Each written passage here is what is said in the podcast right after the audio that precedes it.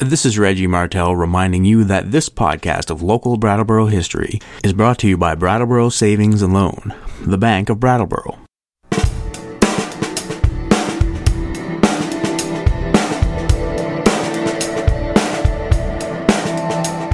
I'm chatting with Bill Holiday a few weeks back. Uh, this is Bill Holiday, you may know, noted coach, educator, internationally renowned JFK scholar. Also, and I think people know this, uh, he is my uncle. So I'm chatting with Bill one day and I notice a file on his computer screen titled Andy Natowich interview.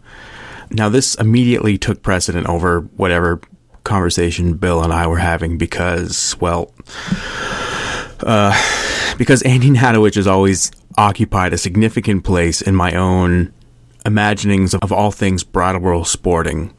But, well, now I should back up.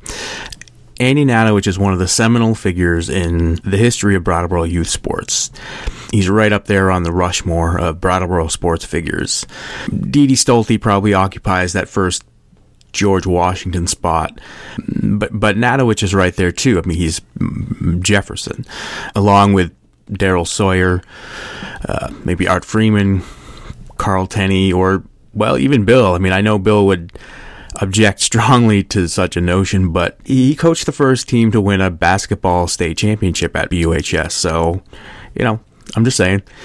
But we'll leave that to sports talk show uh, ranker aside and just say that Andy Natowich is synonymous with Brattleboro Union High School sports, and his list of accomplishments is sort of unbelievable. He, he played college football at Holy Cross and graduated in 1943. This is when Holy Cross was a, a huge team, was a like a, a legit national powerhouse football team.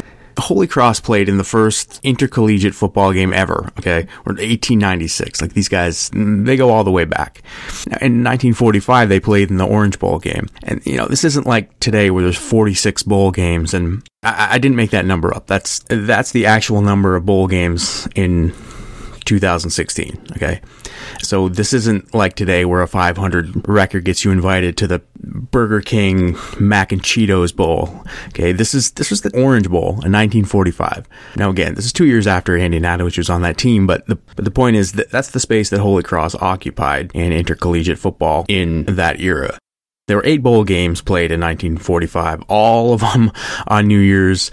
You know, you bought your tickets, you went to the game absorbing the ocular proof with your own peeps, or you listened on some staticky AM radio, you know, ear cocked towards some tiny mono speaker in the side of your Buick sized radio, and you liked it. So Andy Natowich played football uh, at Holy Cross, where uh, where actually he, he, I mean he was inducted into the Hall of Fame in 1985. He goes on to play one season of pro football in Washington. He also served in the army during World War II. After which he comes to Brattleboro in 1945, and the the the sort of sporting universe of Brattleboro starts to kind of accrete around him and he creates this sort of sporting infrastructure. I mean, it's sort of uh, what do they say? I mean, as he's the the child of immigrants, that they always say, like you want to get something started, get the child of immigrants.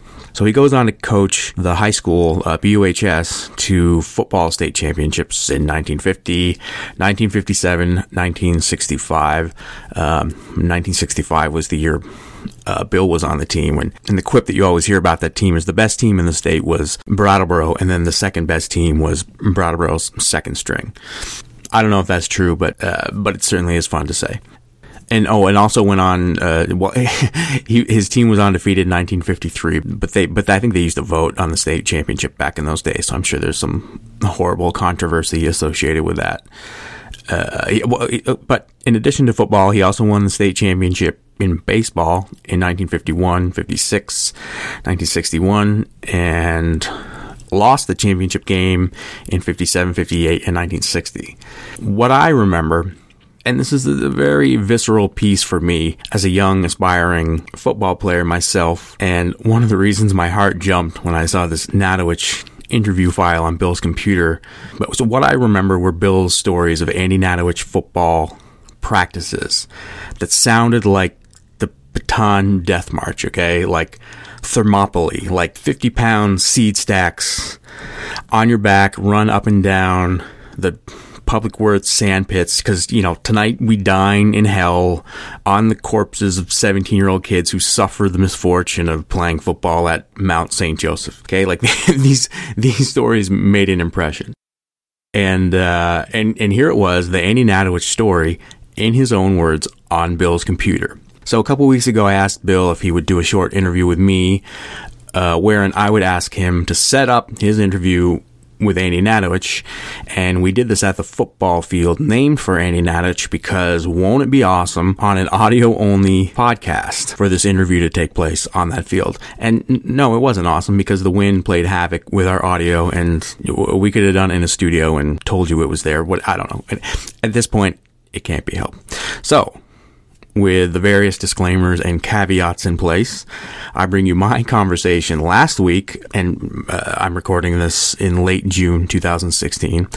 So, this is my conversation last week with Bill Holiday at Natowich Field, where he explains the circumstances and raison d'etre of his 2000, that's the year 2000, interview with Coach Andy Natowich.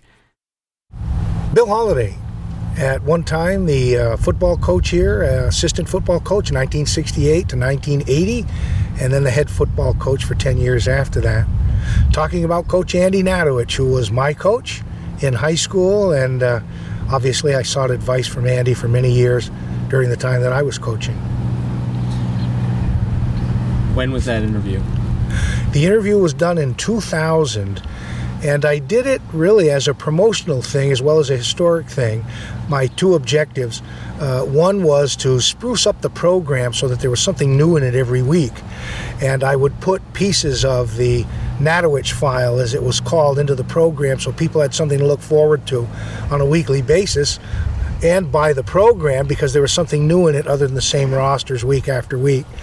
That was one objective. And the other was for historic purposes, and you've picked up on that here 16 years later, and here we are. I don't know. I don't actually know much about Andy Natowich, uh, other than the stories that I've heard, which is sort of a cantankerous ball buster, basically. He certainly had that side to him. There's no question about it, Reggie. He was a master psychologist, and he knew how to push people's buttons. Uh, he was not a coach that uh, treated everybody the same. Uh, he knew that some kids needed a kick in the butt, if you will, and he knew that other kids needed a little caressing. Uh, he was a little heavier on the butt kicking than the caressing, but uh, he knew what buttons to push and he knew how to motivate people.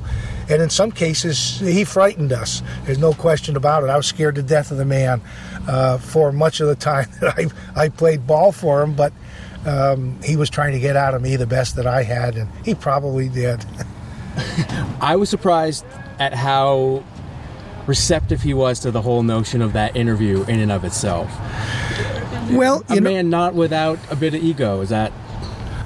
Oh, sure. There's no question. I, I think any successful coach, any successful person in life, has to be self motivated, and a lot of that comes from your ego. And another part of the motivation is being recognized for what you do. And uh, this was a little bit later in his life. Obviously, he had another 14, 15 years to go, but uh, he certainly was getting up there in age. And to have somebody come along and record uh, some of what he had done, his accomplishments, and really provide him with questions where he could talk about his own experiences, uh, not only with his players, but also with the building of this field and and uh, the, the administrations that he worked with in the school and and how today there are so many coaches and that during his time he was the only coach. And now, Bill Holiday's year 2000 interview with Andy Natowich. One thing I want to re- tell you, Bill, they can say what they want to do about today's athletes. They know, and you you know who to give the devil to, and they're all good kids, and they have to respect. I have the respect of all the kids, and that's why I had a lot of the tough kids in class. Nobody else would control them, but I could control them. They said, Mr. Natowich really likes us, and that was true. The same thing with the kid, the football players, the baseball players. Sure, I'll give them hell, but just on the field. But after the white lines are finished, it's a different ballgame. Yeah. You, you probably did the same thing too. Uh, Not quite as well as you. on Jack Barry and a lot of the coaches, you know, after the game is over, after practice is over, it's a different story. But go ahead, I'll go ahead. Okay, what I wanted to ask you first, we'll go back to what we were talking Yeah. about before we started recording Yeah. here, and that is uh, how you ended up in Brattleboro. How Right. did uh, Andy Natowich from Ansonia, Connecticut, end up in Brattleboro? The Holy Cross, you know, playing Via Holy Cross, yeah. playing Division One football, all the big teams in the East, and which is true, Bill. You know, when I think of that, Louisiana and Georgia, and my God, all those big schools compared to now. Now, your older fans will remember all that, but the new people look I at know, Holy Cross and it's small time football. Yeah, Uh, you Yeah. know, what was it like maybe back when you were, were playing at Holy yeah, Cross? right, Bill. Yeah. So that that's good. You got a lot of good topics there. Let's go then. You ready? Huh? To, ready to tell us how you got into uh, into Brattleboro? You want to? Yeah, yeah, sure. I yeah, got good. recording now, Uh, so- Huh? I got it recording now. Oh, what, what we were talking about? We're talking about already? Oh yeah, just started Okay, minute and a half ago. okay, So why don't we get started with okay. how you ended up in Brattleboro? Uh, you'd never been here before in your life, and then all of a sudden you're teaching and coaching in Brattleboro. Okay, Bill. Following or near the conclusion of World War II, I was I received a medical discharge because of ear problems, and at that time, that was in like in November. So I worked in the for so. At the conclusion of the my discharge, I played with the Washington Redskins for three or four games. That was the, at the end of the year. How did that work, Coach? How did the Redskins find out about you? Well, I signed the contract uh, prior to uh, the season, before at the end of the season, you know, not knowing just what was going to happen if I would be uh, uh, in OCS or in the regular army. I was uh, turned down from the Marine Corps OCS because of my my ear problem and my back problem. So I enlisted in the U.S. Army, which I wanted to do. And they took me without an examination, believe it or not. Don't laugh, but it was true, Bill. This is during World War II, though. Yes, right? this is World War II. Right. So they had a doctor examine me, Bill. You won't believe this, but he looked at me and he said, What are you, Jewish or Russian? I said, I'm neither one. I'm a Ukrainian of American extraction. He said, Are you okay? You go ahead. You know, this is, you laugh, but that this is true. So I, I had a good time in the Army. It was in the uh, infantry, took my basic training, and then I was fooling around with some kids in swimming at a weekend pass, and they ducked me a couple of times, and all the water got into my ear, and I, I got otitis media, which is which is blood and everything else coming out of it. I had to go to the infirmary, and the army doctor looked at me and said, "How the hell did you ever get in this army?" I so I told them the story, and they just couldn't stop laughing. They said, "Well, we're going to put you on limited service." He said, You could have either one of the two. You could be discharged or on limited service. I said, I want to be on limited service because I didn't want to go back home. Nobody was home. The war was going on. So they put me in limited service, and I was in charge of a big gymnasium down at Camp Davis, North Carolina. Bill, I'll never forget it. What an easy job that was. And I was supposed to play football that fall.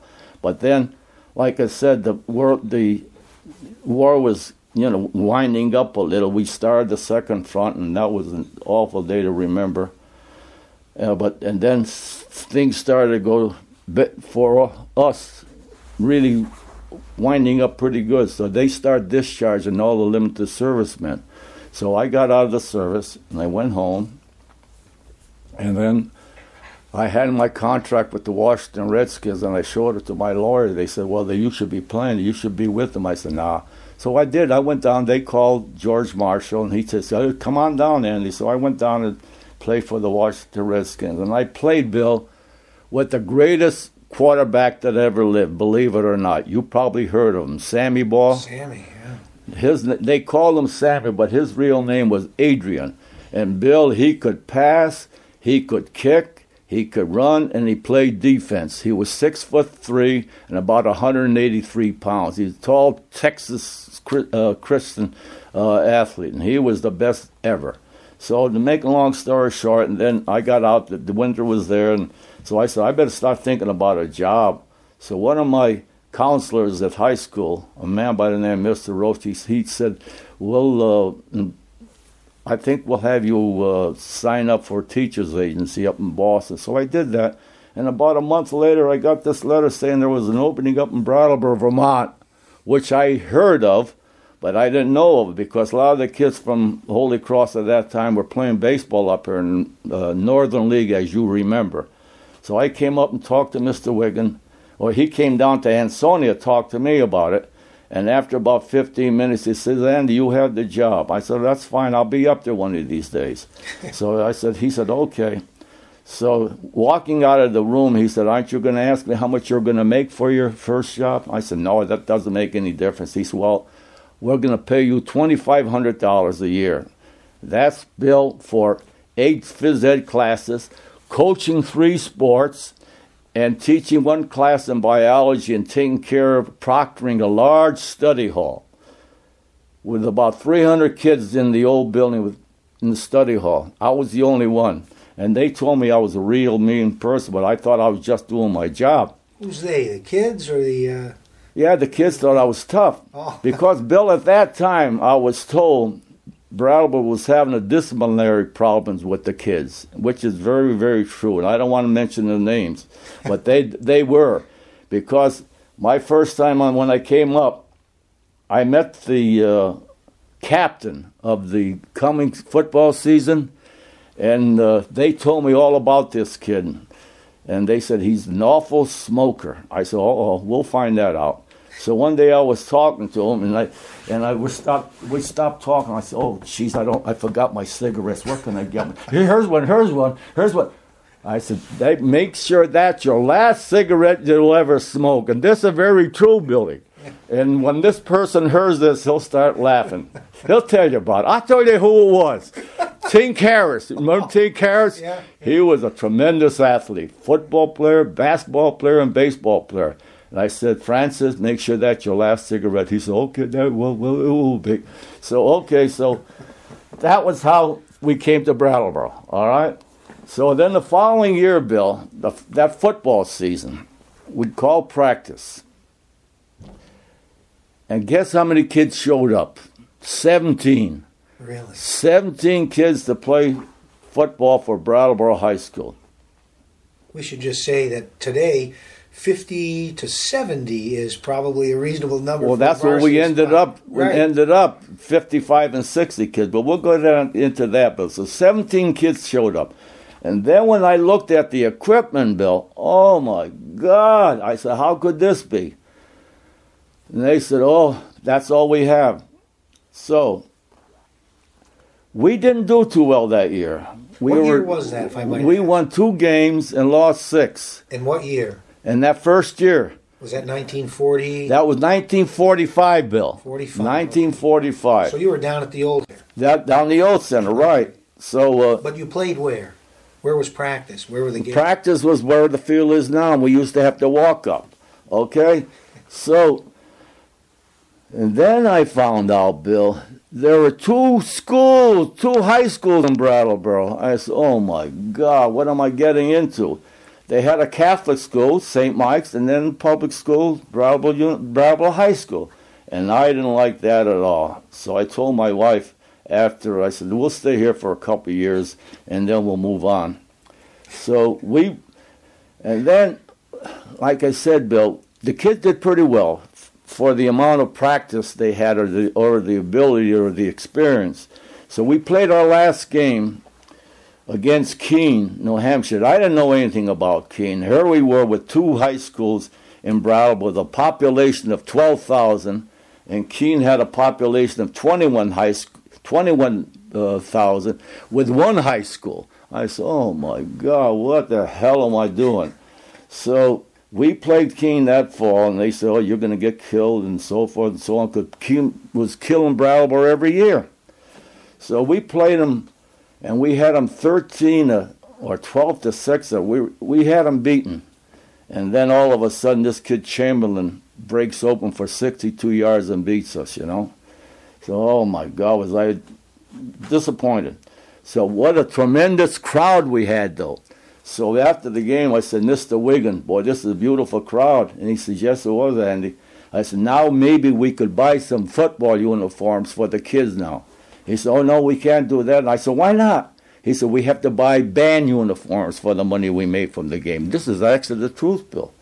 So, so I said, okay. So then we had basketball practice. So, so I were the basketball coach as well. I was the baseball basketball coach. coach, baseball coach, took care of the fields and so forth and so on.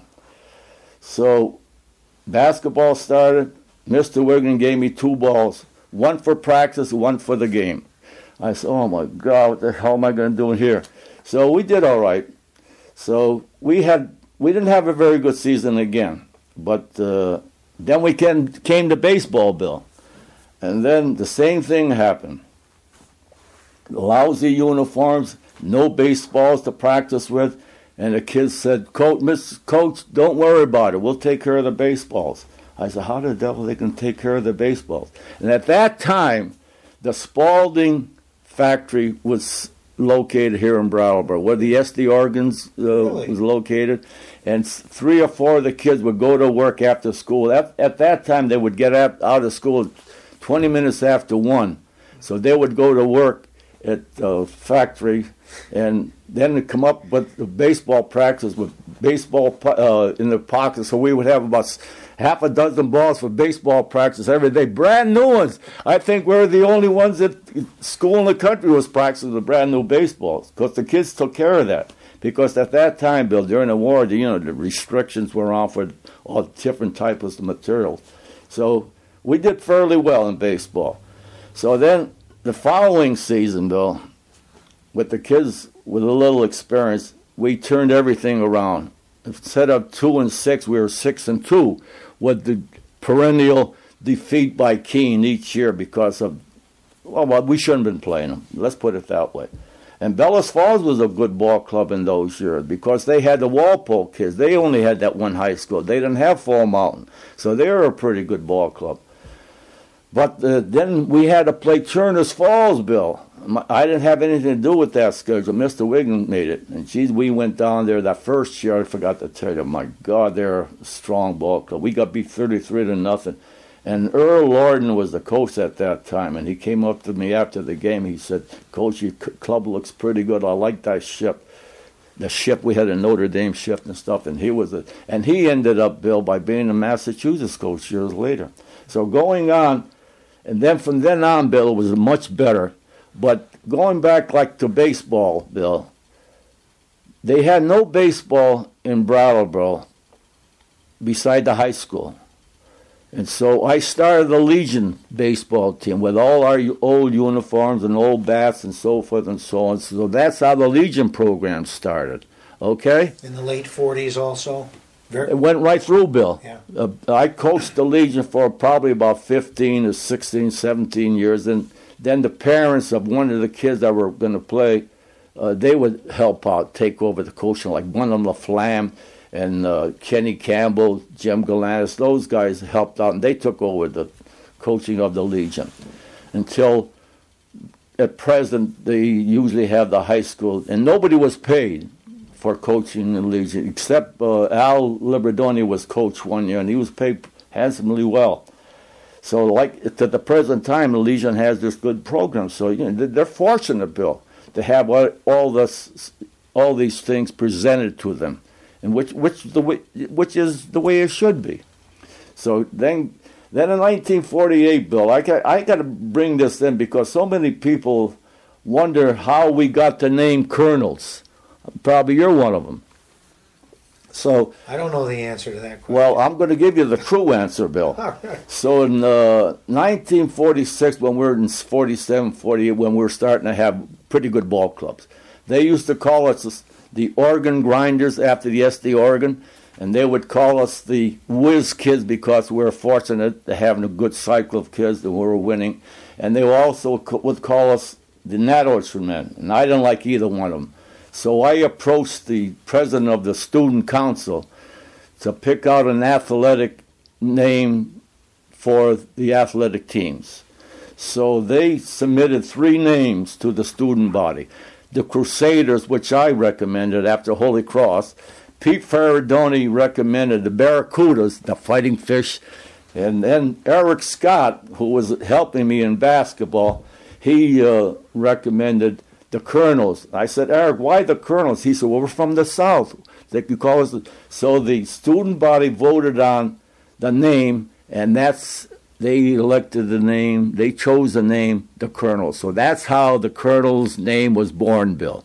And that now, was in 48, 49? That was 40, 49 or 50. Mm-hmm. So what name I year I, I can't remember. So and then the Colonel uh, symbol that we wear here right. today was given to us by a man by the name Mr. Ben uh, from the Champion Sporting Goods Company. So I, I told him what I wanted, and he submitted this to me, and I said, "Gee, that's great. I think we'll use that." So that's how we got the symbol uh, of the colonels on our our colonel jackets and so forth and so on. Okay, so that's the honest to goodness truth, Bill. Okay, so during the years I tried to uh, start a youth program in basketball to build up our basketball program. Because actually, we were pretty fortunate. We had some pretty good athletes, Bill, like Pete Ferradoni, Tim Ryan, Eddie Coughlin, Joe Sanook, uh, Coach Tenney, and they. So they're pretty good, pretty, pretty good, a pretty good group, you know. So, but I still wanted a basketball program with the young kids. But believe it or not, Bill, the school board wouldn't allow it. We, no coaching and anything over 22 miles we couldn't play. So we couldn't, no seventh and eighth grade program, no young kids program. So we just went along having what we had. The same thing in football. They wouldn't allow that. So I got some money together from a few of my friends in town and started the, the junior high program. So I had Mr. Rounds start. Uh, he was of the first coach with the junior high program. And Bill, believe it or not, we used to have 60, 70, 80 kids out out in the field every day playing. We would they would call themselves like Green Bay, the Giants, or Boston, and so forth and so on. They would play 20 minutes to, and then go in for the shower.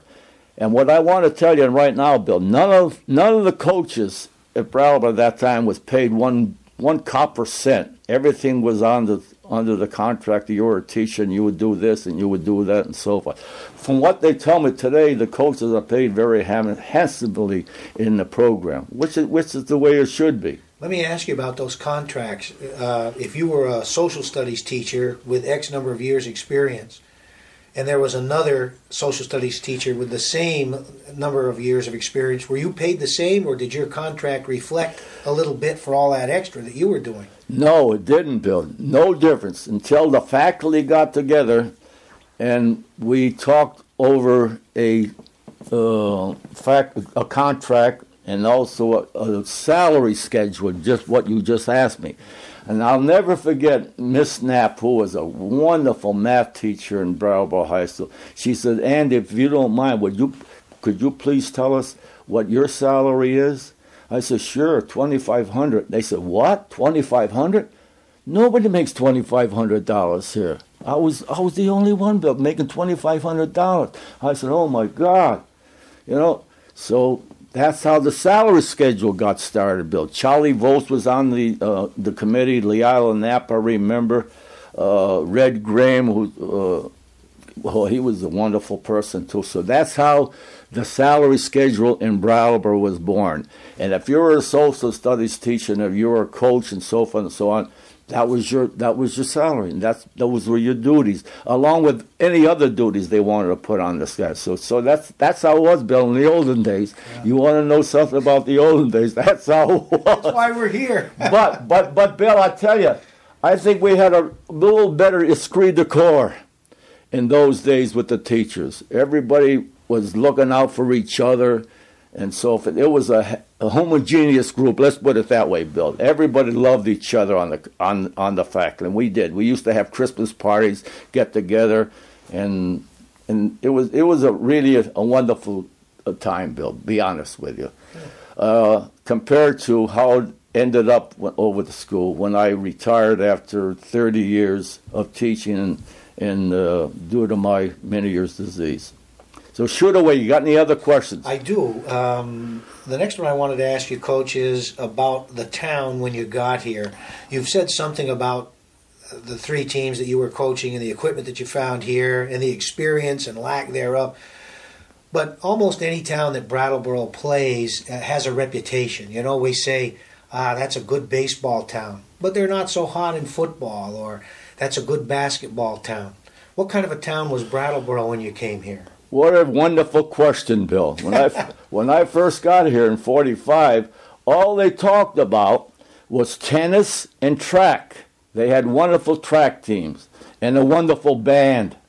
So, laugh, go ahead, but that's the truth. So I said, well, so then Mr. Dogretti, who was a coach prior to the war, he went off to the war and he came back, and he came back to talk to Mr. Wigan and myself. And I said, Ray, where are all the athletes in this town? He said, Andy, you got to develop them. So that's why I brought it up before I tr- tried to develop youth teams. Okay, so like in, I don't I don't know what year it was, Bill, but 19, uh, maybe 48 or 49, the Little League came into existence all over the country, and then to Brattleboro. So four gentlemen, well, let's say three gentlemen, myself, founded founded the Brattleboro Little League. Dr. McSweeney, Ed Cray, who used to be the steward at the Legion, who has a grandson playing for the uh, high school now. Oh, Sean is. Uh, yeah, yeah, that, of- that's what I was that. told. That's Billy's son. His, Billy's his father. That's what Rennie Carlson told me. Yeah, I. And uh, and uh, a, a kid by the name of Tom White from Boston area, and yours truly. So we we were the ones that founded the Little League. So we had a field where the, the present junior high school is. I developed that for a field, and then the following year or the year after, uh, the 40 and 8 bought the field where it is now, but at that time it was the, it was known as the veterans' homes, the so old homes for the you know uh, people that didn't have homes during the war. So we developed that field down there with the help of Mr. Holiday, who happens to be your wonderful father at that time, Bill and Ernie Coughlin, and myself and Bakassi developed that field down there with the help of Larry Thomas and with the help of the town, uh, a lot of the guys from the town yard. So, and then I want to tell you also, Bill, your father and your uncle, I forgot his name, but he lives in, they lived in Shelburne Falls. You must know his name. His son played for Holy Cross. He was a catch for Holy Cross. He was electrician. He, he and your father built the first scoreboard for the Little League. Do you remember that scoreboard? You were just a little kid and Yeah. it's still in your knee pants. It was in my garage. I Okay, right. And that boy, your dad did. Oh, we worked like the devil developing that field to what it is today. But they still need a lot of work on it. So that's how the Little League was founded, Bill. Okay. So, so things started to develop pretty well. We had the Legion team. We had the uh, Little League, then the Legion team, and but we just still didn't have a good basketball program, Bill. And then I forgot his last name, but Bob, uh, you probably remember his name. He owned the uh, where Newton, Newton's business. He was originally from uh, Barre, and they always had a youth basketball Oh, pro. Bob Perro. Bob Perro, that's Perro. right. Bob Bob came from uh, Barre, and they always had a youth program up there, and that's why they were so good in those days because they had that program. And other towns had that program. Bellows Falls had that youth program, basketball program. So Bob developed that program in town, and that developed into a really good basketball program. They had the itty bitty, what is the bitty league, and now they start the kids in the second grade, third grade, and so they have a pretty good program. So they're quite fortunate at having all these wonderful things at their disposal now. The coaches, they don't, they, they should have been here for 55 years ago. and, and When there was nothing but tennis and track and band, right? Right. That, that's that's the truth, Bill. I Yeah. I hate to say it, but that's the truth. But then we developed those programs with the help. And the thing is, Bill, I have to tell you this also. I was the, the coach, And if I was lucky enough to pick up an assistant from somebody in town or somebody on the factory, I was fortunate. My first assistant coach was a man by the name of T.J. Miller. He was the assistant principal. He told Mr. Wigan he played in college, so he, he let me, he, he said I could have him for a coach. And oh my God, and that was beside the point. But then Lou Turner, who played for the high school years ago, he used to come up and help with the football program. But there's no help in basketball, and the same thing in baseball. So compared to the present day coach, number of coaches they have, so they, they should be pretty happy. And also, Bill, I want to stress this thing. We never received one cent from the taxpayers of Brattleboro for the equipment or anything like that for our athletic equipment. The kids would have to earn the money through magazine sales. Remember the magazines? Sure do. You were on it probably. I was on it. And that's how the money was raised for the equipment for uh, for sports. Didn't even know where that money went, to be honest with you. Yeah, well, I know one year we went for the. I wanted a camera for, to record the, the games and so forth, and they spent it pretty wisely. And also, and then when Mr. Perry became principal up here, he used to in a cafeteria. Remember those ice cream bars? Mm-hmm. Well, that's where the money went towards athletics to sell those ice cream bars. So, and compared today, Bill, you could vouch for this, or you could believe it or not. I think they get close to two hundred thousand dollars for the expenditures for athletic equipment and for SAS, Student Activity Society. Is there any truth to that? Do you know? I, I wish I did, but I have well, that, no it, idea. It is. It is.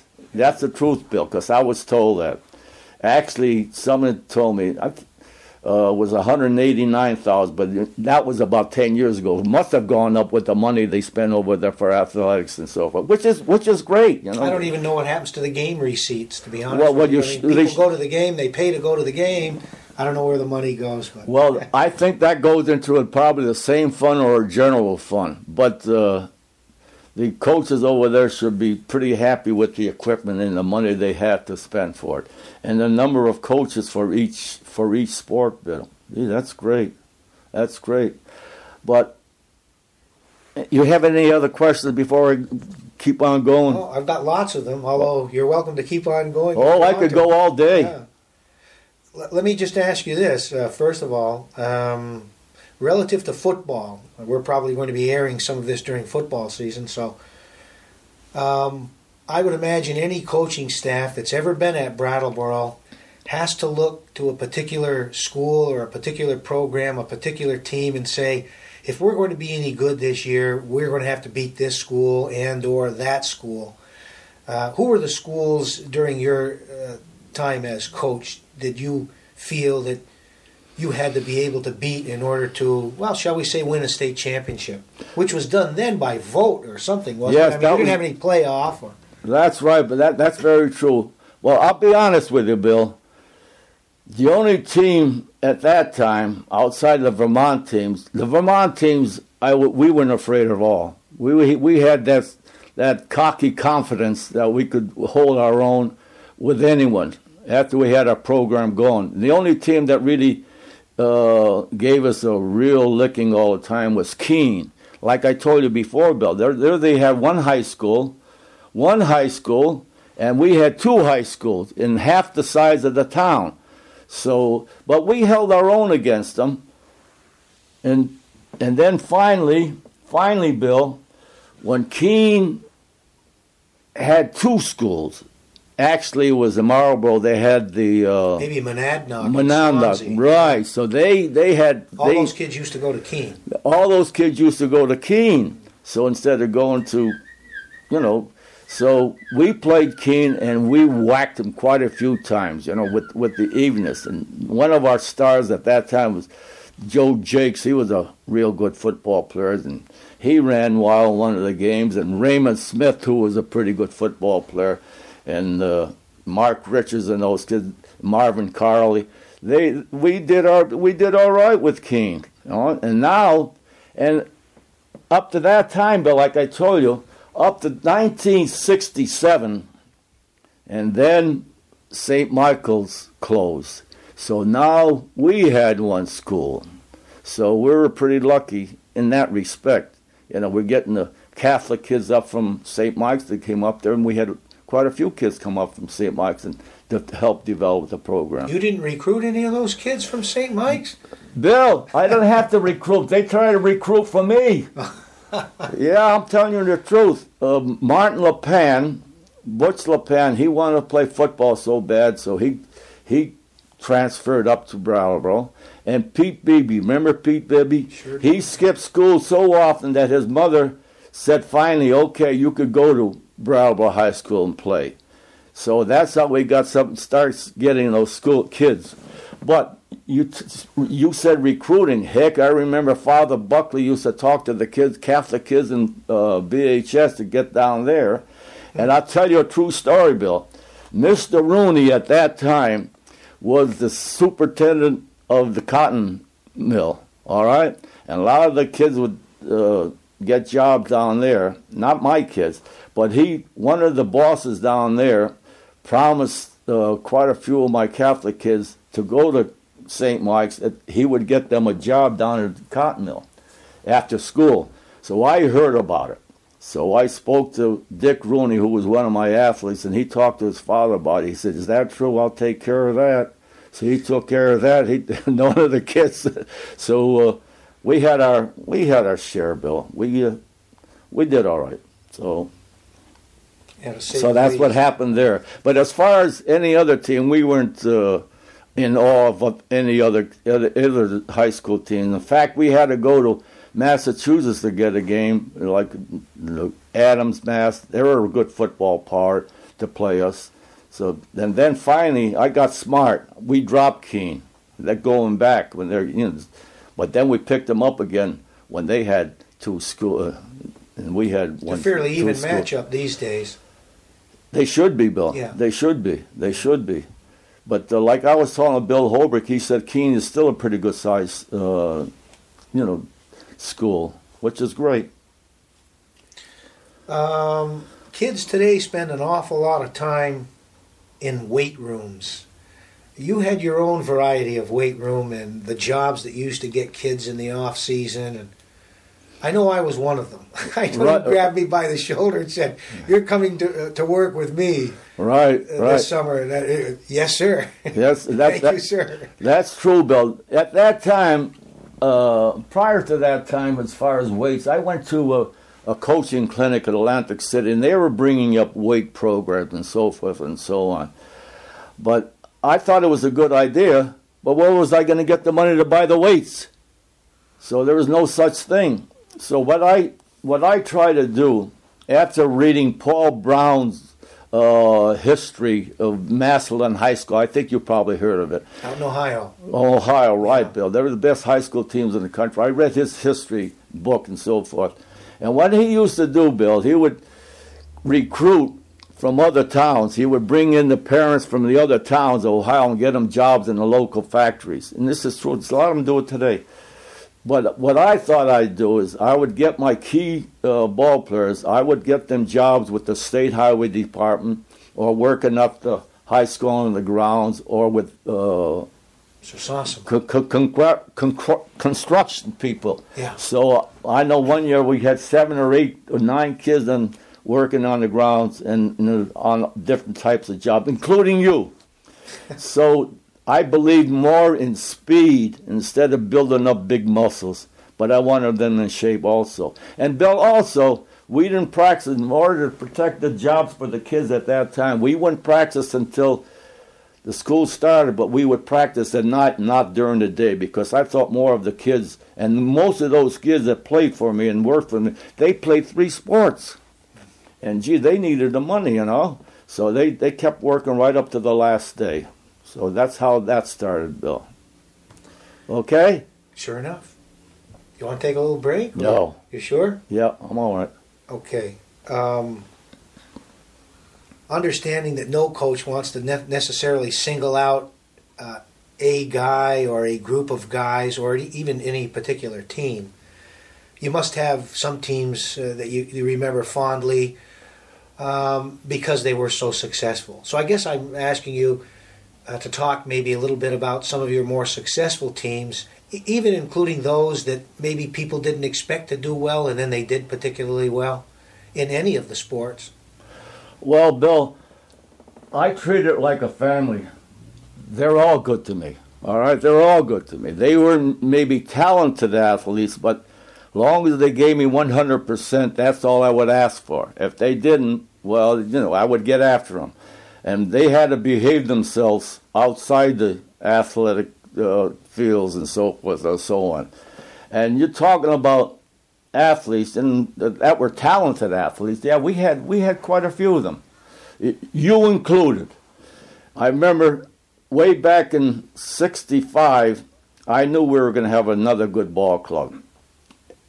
We had a good fullback, a kid by the name of Guy Garofalo.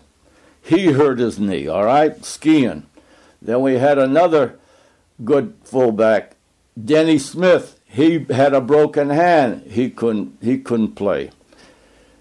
And then we had another kid. I don't want to mention his name, but he gave him a crack at it, and he didn't. He froze when we put him in the game. So we're we're in need of a fullback, and I didn't know what to do because I didn't like to have young kids like freshmen or sophomores playing. So I knew this kid by the name of Holiday was a tough kid. He, he You're not wasn't- going to embarrass me here, are you? no, I'm not going to embarrass you, Bill. I'm right. just telling you the truth. Uh, I knew that Billy was a pretty tough kid because I knew the family. I knew Billy pretty well, but I didn't like the idea of being only a sophomore because he didn't have any experience.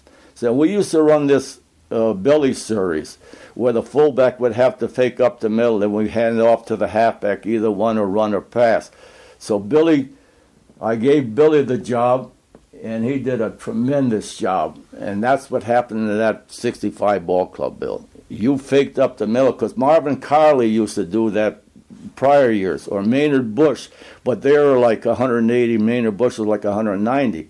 So when I gave you the job, I think you were what about 155 pounds. Just about. Yeah, just about right. And and uh, and you made that club go along with Philip and Denny and Jerry Morris and Zalanakis and all the rest of them, Frechette and Farnhams and so forth. And that was a pretty good ball club. Now, in regard to many uh, ball clubs, Bill, we had state championships in 55, 51, 55, uh, 60, uh, well, 53 were undefeated and so forth. I think we ended up with four state championship ball clubs.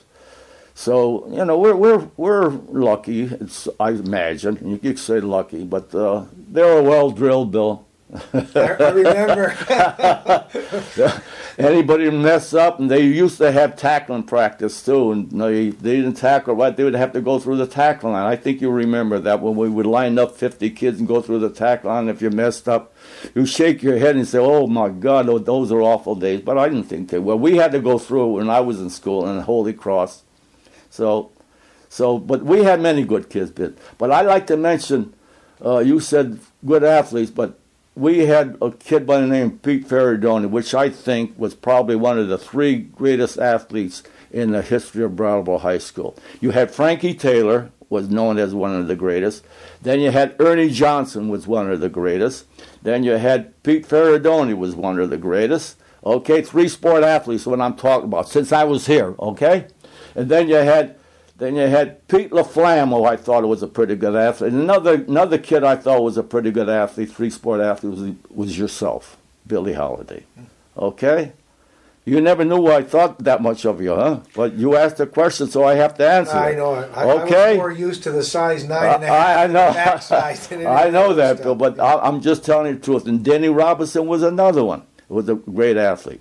My son Philip was probably the greatest quarterback this colony ever had in, in football. Bill was an outstanding baseball player, but he didn't play basketball. or, You know, but uh, those are some of the greatest. Danny and yourself, Jerry Morrison, You Joe? Joe Sanook. I, I think uh, Phil could have been a pretty good basketball player. He never played really until uh, I think he played one year in high school. Yeah, I know he And he was But certainly athletic enough to have been a basketball player, but I always thought you took a dim view of basketball, which is why he wasn't interested in it until later. Well, on. well, yeah, well, that's probably true. But uh, I tell you, Bill, uh, Phil was asthmatic. He had asthma, and he wasn't supposed to play any basketball. So, uh, so uh, that was the reason. Is that I'm not taking a dim view. Of the same thing with my nephew. When he was living with us, he I took a dim view because he had the same problem. He had double pneumonia as a kid, and he wasn't supposed to play. So Phil, we bought Philip skis, and he loved to ski. So we went up, and that was the greatest thing that for him to be out there with asthma. So uh, that was the reason for that, Bill. And you know There's always a reason. You know what else? Today he's a pretty good tennis player. I know he's a pretty good tennis, player. I, I said you finally found your sport. well, he came to a town that was known for tennis. Well, yeah, That's right. he's played it. I'm wondering if you could uh, talk about maybe a handful of what you would consider your greatest games, either comebacks, uh, not expected to win, or you know th- th- something along that line. Gee, Bill, I, that, this, that's pretty hard to uh, remember. Because, be honest with you, we had most of these games won in the first half of the third quarter, and I don't remember any coming back in the last couple of minutes and so forth and so on. I really don't, Bill. Like I said, we're we're fortunate enough to have pretty good kids, and we would have these games won just like when you played your the Southland years. Those games were won in the first quarter. So, uh, as far as that's concerned, Bill, I, I really can't remember. The only time I remember we were playing Windsor one time and we were behind, and I didn't want to use this play. It was an end around pass with Beebe used to run the end around and he'd throw a pass, and, and that was the only time I remember coming back for a game. Because there's an old saying, Bill, in coaching. I don't know if you ever remember it. If you get beat in the second half, there's a reason for it. You're either poorly coached or you're poorly in shape, and I would never admit either one. Hmm. I remember that too. Yeah. Let me ask you about some of the characteristics that you look for in what you would consider to be a high caliber player. What are the characteristics that you would find in a player that told you, you know, I can make a ball player out of this guy, whether it's football or baseball or whatever? Well, the first thing, Bill, was speed. That's what I look for all the time speed. If the kid could run, he could play. And in football, if you could tackle, you could play football. If you could, in basketball, the same thing. You could develop a shot, but if you didn't have any feet, couldn't run, you couldn't do anything. Same thing in baseball. If you couldn't run, that's the first thing a scout looks for when he's looking for a baseball prospect. If they can't run, forget it. So that that's what I always look for, Bill. And then you could develop the rest. Well, you have to have heart, but you could find out quick if a kid had a lot of heart or not. 'Cause being in being in this town for so long, and I knew just who was coming up, and I knew just what type of kid he was from the parents he had. And I think a lot of coaches go by that. If you had a hard-working family, hard-working parents, you know the kids are going to be hard-working. They're going to be fed with a silver spoon, and those are the kids I look for. I know. I hate to say this, but I would have kids from Fort Dummer and Elliott Street and the lower part, Canal Street, and, and some of the people in the town were always complaining to the principal, old Kuthnana, was is using those kids all the time. And Mr., I remember Mr. Perry telling me, well, so would you if you were a coach and had those kids, you would do the same thing too. That was going back to tennis and track, Bill, the same type. Yeah. Okay, this is the truth. Sure. So, sure. so that that was the truth. Those, those, those kids I knew, Bill, before they came up, who just who was who, and uh, they should do it today, but I don't know if they do. But that's it. That's a good question. Fort Dummer isn't today what it was. Oh maybe no, oh no, the kids are wealthy. mill. Yeah, the kids are wealthy now. They don't have to work hard.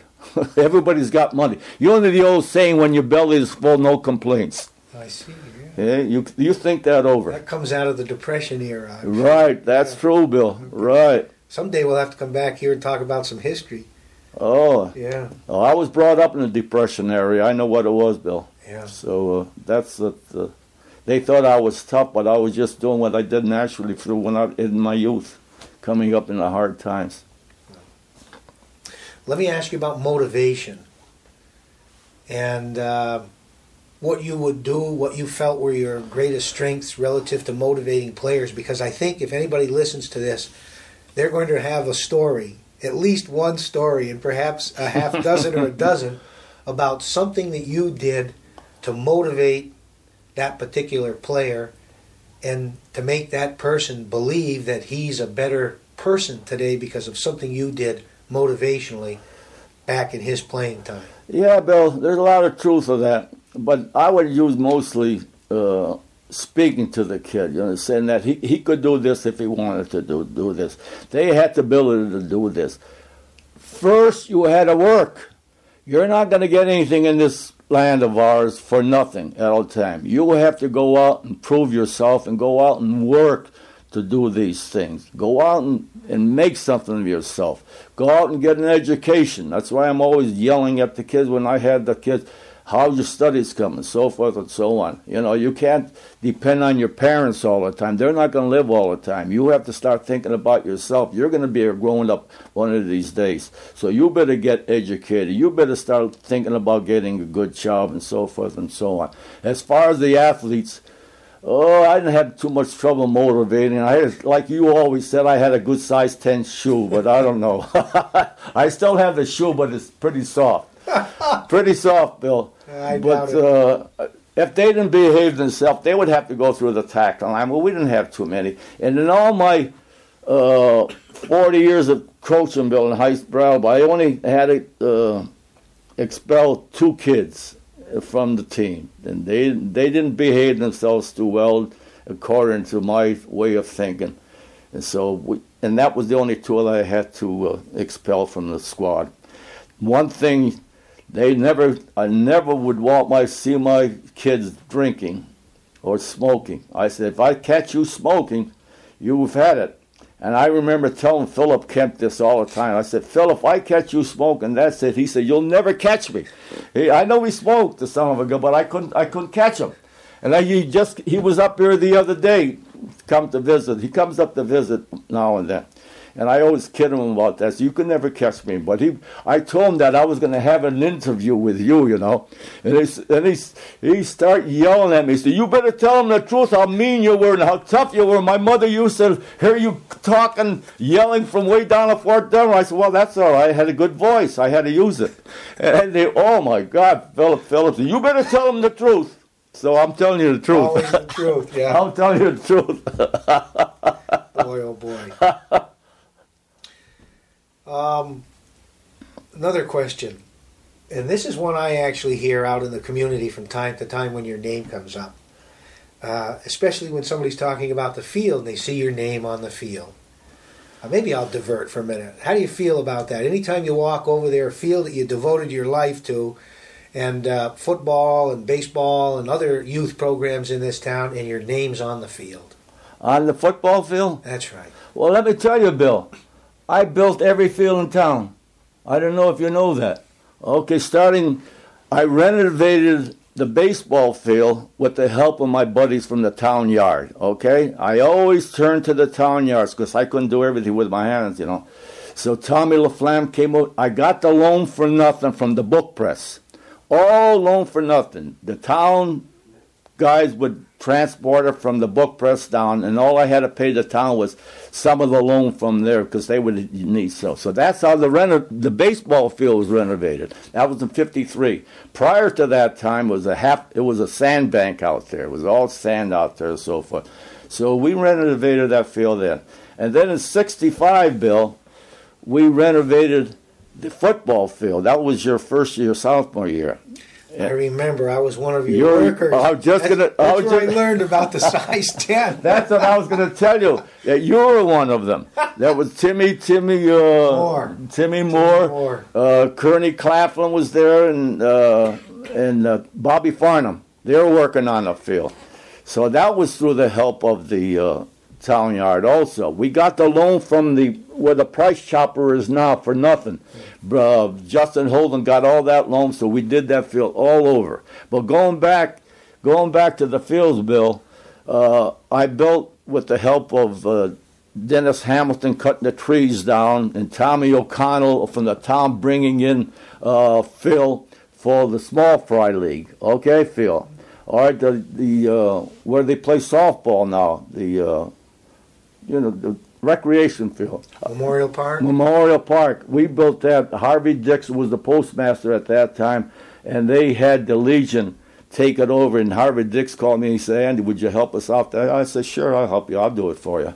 So we built that field for them. And also the one up, up the top. All right? And it's, I already told you about the, uh, the Little League field. We built that for them. We built a beautiful field up to when we were putting the lawns in for the West Brattleboro field. We put that in. But I was forcing to build anytime I needed any help, I would always turn to my buddies on the town yard, at the town yard, Tommy LaFlamme, Larry, uh, uh, uh, what's it, so forth, and like at the present thing, time, Steve Bear, Rick Aether, uh, uh, Russ Mears, Tommy O'Connell, those guys, and Peeps Powers, they would always come to my aid and help if we needed uh, to better the fields in Brattleboro, we would do it. Same thing with Fort Dummer. Fort Dummer field, Bill, before we built it, rebuilt it, it was just two by four, like a little softball field. When we went down and cut all those trees down, Denny Hamilton and his forestry crew came down and cut all those fields down. And then I had my buddy uh, Peeps Power from the town yard grade the field.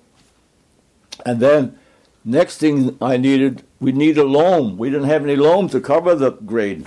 So guess and behold, uh, Gary Carrier, Butch Sasasimo, one of my former fullbacks, they came to my aid and they gave me over $10,000 worth of loam to do that field. So that's how Fort Dummer Field was built, Bill. Then Martha uh, O'Connor got the money for us to build that fence all around the field. And I, I want to tell you how we got that uh, track over the field, over the football field. I don't think you ever heard the story on that. You're talking about the the track at uh, Natowich Field. Yeah, right? well, the football field. I call it the football field. I don't, I don't repeat that field. so, uh, so because uh, I have a, not, my feeling for the field right now, Bill, is a little little off. I'll tell you why. Uh, but we got the track. I wanted a track a good track instead of a cinder track where the uh, track coaches wouldn't have to go out all the time. And that's who, who did the work right, all the time. Raked it rolled it. Yeah, they, they have to do it. it. Right, yeah. right, Bill. So I asked the school board to, uh, and they said, oh, no, we can't afford a, a, a rubberized track. Oh, no, it costs $10,000. We don't have the money.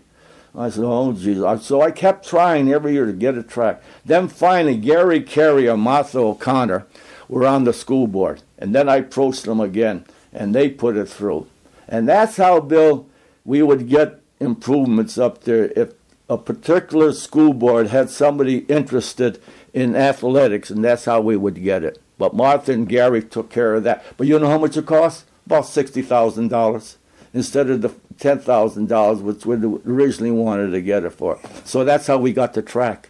Okay? Now you're going back to the field, Bill, football field. Well, at that time, nobody could even walk on it. I would get after them. But but now they use it as a community field, believe it or not. And uh, I think that's terrible, Bill. And poor uh, David Zalonsky, he tries to keep it up in good shape. So they use a football field during football, okay, which they which they should do. I'm not saying anything against that. But then then uh, they have uh, lacrosse on it, which which they should do, which is great. You know, that's what it's built for the field.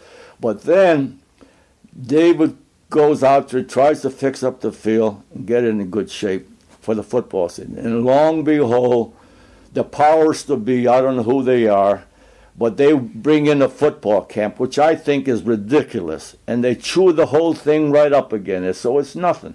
That's what it is today now. It's not sprayed. All it is, all it is, is crabgrass, chickweed, plantain, and dandelions. So take a look at it. You must. After that frost, you'll see all the dead grass out there. Dead weeds. You're up in the staff. I don't go to the games. I'll tell you why. I don't go to the game, but do you do you notice any big difference in the field and condition of the field? All the bare spots out there. Well, you do, but like you said, they're being used for so many things that it didn't get used to be. Uh, yeah, but, but it could be used, Bill, but done correctly, proper maintenance, and, and oh well, don't get me going on that. don't get me going on that. Well, let me get you back on something that I. I'll bet your name's not on that field because of the care that you put into it.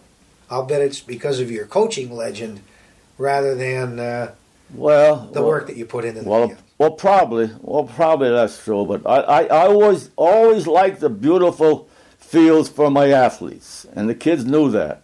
You people had the best baseball field around, with the exception of Keene, and the best football field around at that time. Now Bellows Falls, I think, has the best one around because they take proper care of it. They don't allow it as a community field. So uh, they tell me they're going to be playing soccer on it next. Oh, I didn't know. Yeah, that's what I was. Bellows told. Falls, you mean? No. Oh, up here? On our field, yeah, the football field here. So they'll before long they'll be playing on concrete out there. Let me ask you one other question. Oh, you can have many questions. Well, I, I, I'm going to ask you one more, and then I'm going to get out of here and get back to work. But I may come back. Um, could Andy Natowich coach today? Hell yes. Hell yeah, why not? The kid, why not? It'd be easy today with all the programs we have, Bill. Are you kidding? Hey, Bill, in football, I just want to give you an example. They have two teams, I mean, they have two coaches in the seventh grade, okay? They have two coaches in the eighth grade, okay, big guy? Then they have two coaches in the freshman team. Then they have four or five coaches on the varsity team. Are you kidding me? You coach, you tell me the kids are any different today? Probably they're better experienced, but I don't know if they have more intestinal fortitude after watching them uh, play touch football up there. So, are you kidding me? Of course I'd be able to coach. Easy. And don't tell me the kids are uh, tougher now to coach because the kids are all the same. All they want to look for is to win, and they would win. They would win. Don't worry. So, uh, yeah, that's that's that's an easy question to answer, Bill. There's a little spring in your voice here Uh, when damn. I ask this question. You doggone right. You doggone. I'm pretty confident of myself, Bill, as you probably know. Of course, I could. Uh, and with all that help, Bill, like I told you, I didn't have any help. I had to do mostly everything myself. So if we did pretty well at that without any help and two schools, how do you think I would do now? What a foolish question. What a I foolish figured question. I'd ask anyway. All right. You've maybe- called me a fool more than once. Hey, Bill, maybe you won't agree with me, but I'm telling you what I think. Without, without a doubt. Without a doubt. Some of those kids you got up there this year are pretty good kids. They got two halfbacks up there. They could have played for me anytime. A kid by the name of Willie Holiday and a kid by the name of Mike Petrie. And they got a quarterback up there. A kid by the name of Knutson is a pretty good boy. My God. He could run, and I, they had a fullback before he was hurt. Boy, I would love to have him. A 195 pound fullback with two halfbacks like you know, Lil Holiday and, and Mike Petrie. Oh, they would be running crazy. But, Bill, the, for this team to prove themselves, they have to beat somebody that's good. That's always the case, isn't it? Huh? You got to beat the good ones. If you Yes, sir. You gotta beat you gotta beat the big boys, you know. So uh, I I wish them well, and I hope they win. But one other thing I want to tell you, Bill. In 35 years of football in Brattleboro, since 1965, we only had one state championship, and that's not too good to brag about. Not with our program. So, 1973.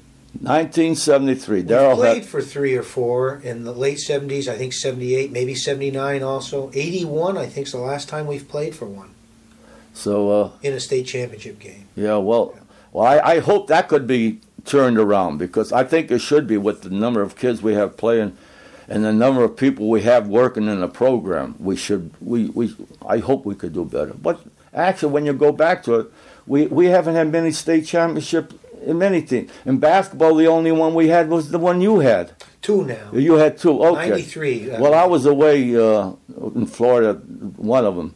So yeah, right. You're right. We've had two. In Two, two in the history of years. and two in the history of the school, Bill. I know. And the same thing with soccer. We haven't had any. We haven't had any in, in field hockey. We had only a, I don't know if we had many in track.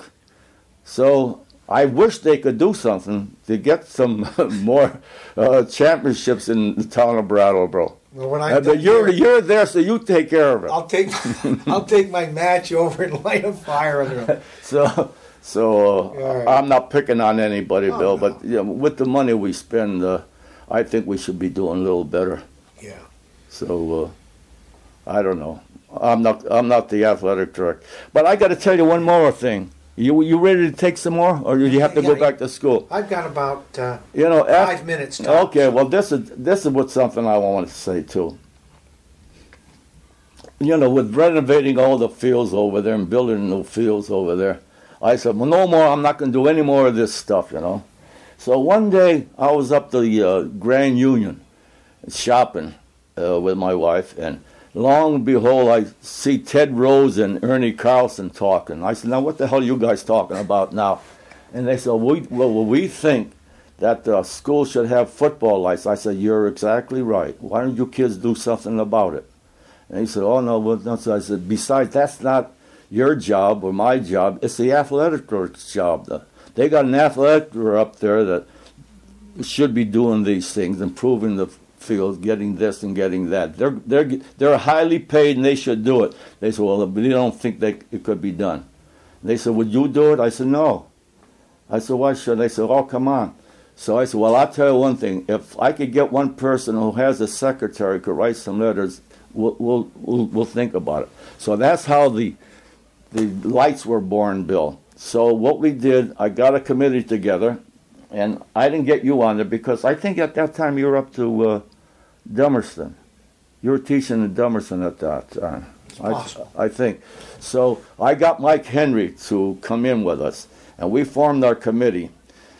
So I said, This is what I'll do. We'll write a letter to all the alumni stating and expressing just what we have in mind. So we wrote that letter. You got one. So we sent out 8,300 letters to the alumni. And in return, I think we got 300 in return. So very small percentage.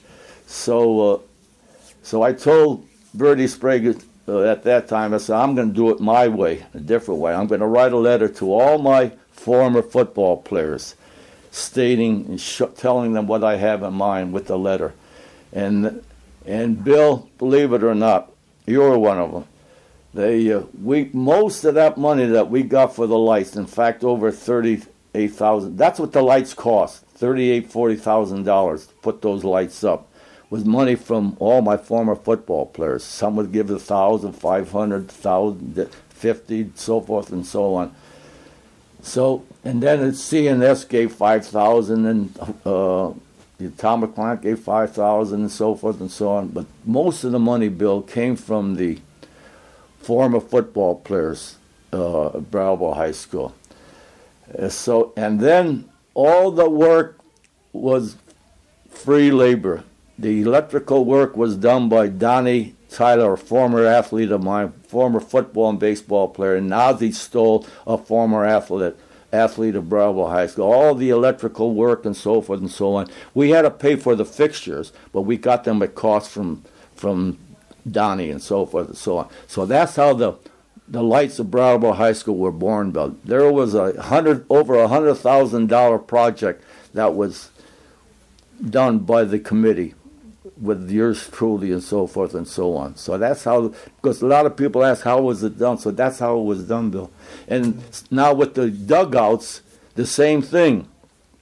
I thought the baseball grandstand was was uh, uh, you could get hurt so easy in those dugouts sticking out in the so, so I suggested. You must have hit your head a hundred times. Right, right, Bill. Right, Yeah. right. So I said we're going to enclose those dugouts and we're going to build field dugouts because Phil suggested. He said, "Dad, you know, they, uh, you should build dugouts or field dugouts." And I said, "Yeah, when I get some money, we're going to raise some money." So I went out and raised the money, Bill, for those dugouts. Then I had, long behold, my two sidekicks.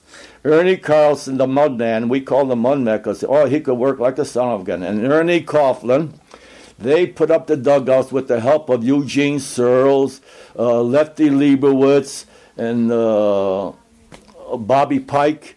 Okay, that's how those dugouts were built. Now going back to the Colonel Den, Bill, that was also built by yours truly and his buddies, Ernie Coughlin, Bobby Pike, Clarence Leonard. So they would have a, a a place for concession stand, and we also made it large enough, Bill, for a storage area for track and so forth and so on. So that's how those things were done. But I told the kids, that's it, no more. I'm not going to do any more. So they were talking about, uh, they tried, they hinted to me about getting the, the football press box done over. I said, fine. I think, well, who should do that? The people that use it. I think that Billie Holiday should do it, Daryl Sawyer should do it, Chip Sawyer should do it, and Dave Zalanskis could do it. So if they want that, they better do it. We so, better get busy. Right? So you better get Yeah. busy because I'm not going to do it. I'll, I'll consider that a ten, in, a size ten in the butt. So that's how those things were born, Bill. But it'd be nice if uh, maybe they did increase the uh, press scoop. So uh, I had, and also I, I didn't tell you about the scoreboard, did I? That the scoreboard. They got a ten thousand dollar scoreboard up there, Bill. Oh, I, I know I had to get something back at you. So the scoreboard. So then uh, we got had a fundraising project for that, and we raised over quite a few dollars for that. And and also when poor Carl died, the and his they- they're going they named the field. There was nothing to show any monument and so forth. So I said, okay, we'll take care of that. So we had money, and we put up those two beautiful monuments out there. One is for Coach Tenney for his loyalty and dedication towards baseball and so forth, so on, in one monument. And the other monument over there is for the people who contributed to the youth, development of the youth uh, in Brattleboro.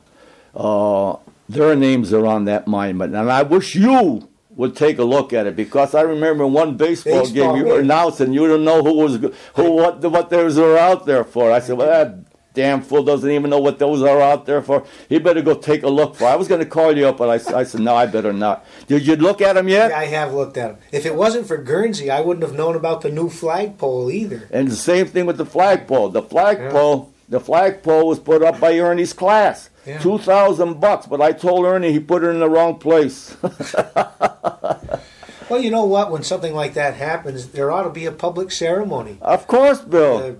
Uh, uh, radio ought to be there, and uh, the newspaper ought to be there. Right, Bill, it's right. Publicly Well- recognized properly, so then the community would know Well, we- what people are doing. I agree, Bill. I agree. We had, uh, I think we called Tim Johnson about the, the dedication of the two monuments, but he never showed up or he came up late, one or the other. But those names on there, Bill, are people who have done so much uh, for the youth of Brattleboro. Started with Mr. Wiggin, the principal. He was my principal. His name is on there. Dr. Dunn, a team doctor who's done so much for the youth of Brattleboro. Tony Sasasimo, his, his name is on there. Jim Galanis Sr., who's contributed to Brattleboro sports for all these years. Ed Richards contributed greatly. And anytime I need any money, I just call Mark and tell him what I need. Mark is right there all the time. Same thing with Butch. I can't tell you anymore because they would get angry with me. So, and their names are on. Same thing with Walt Zaluzny.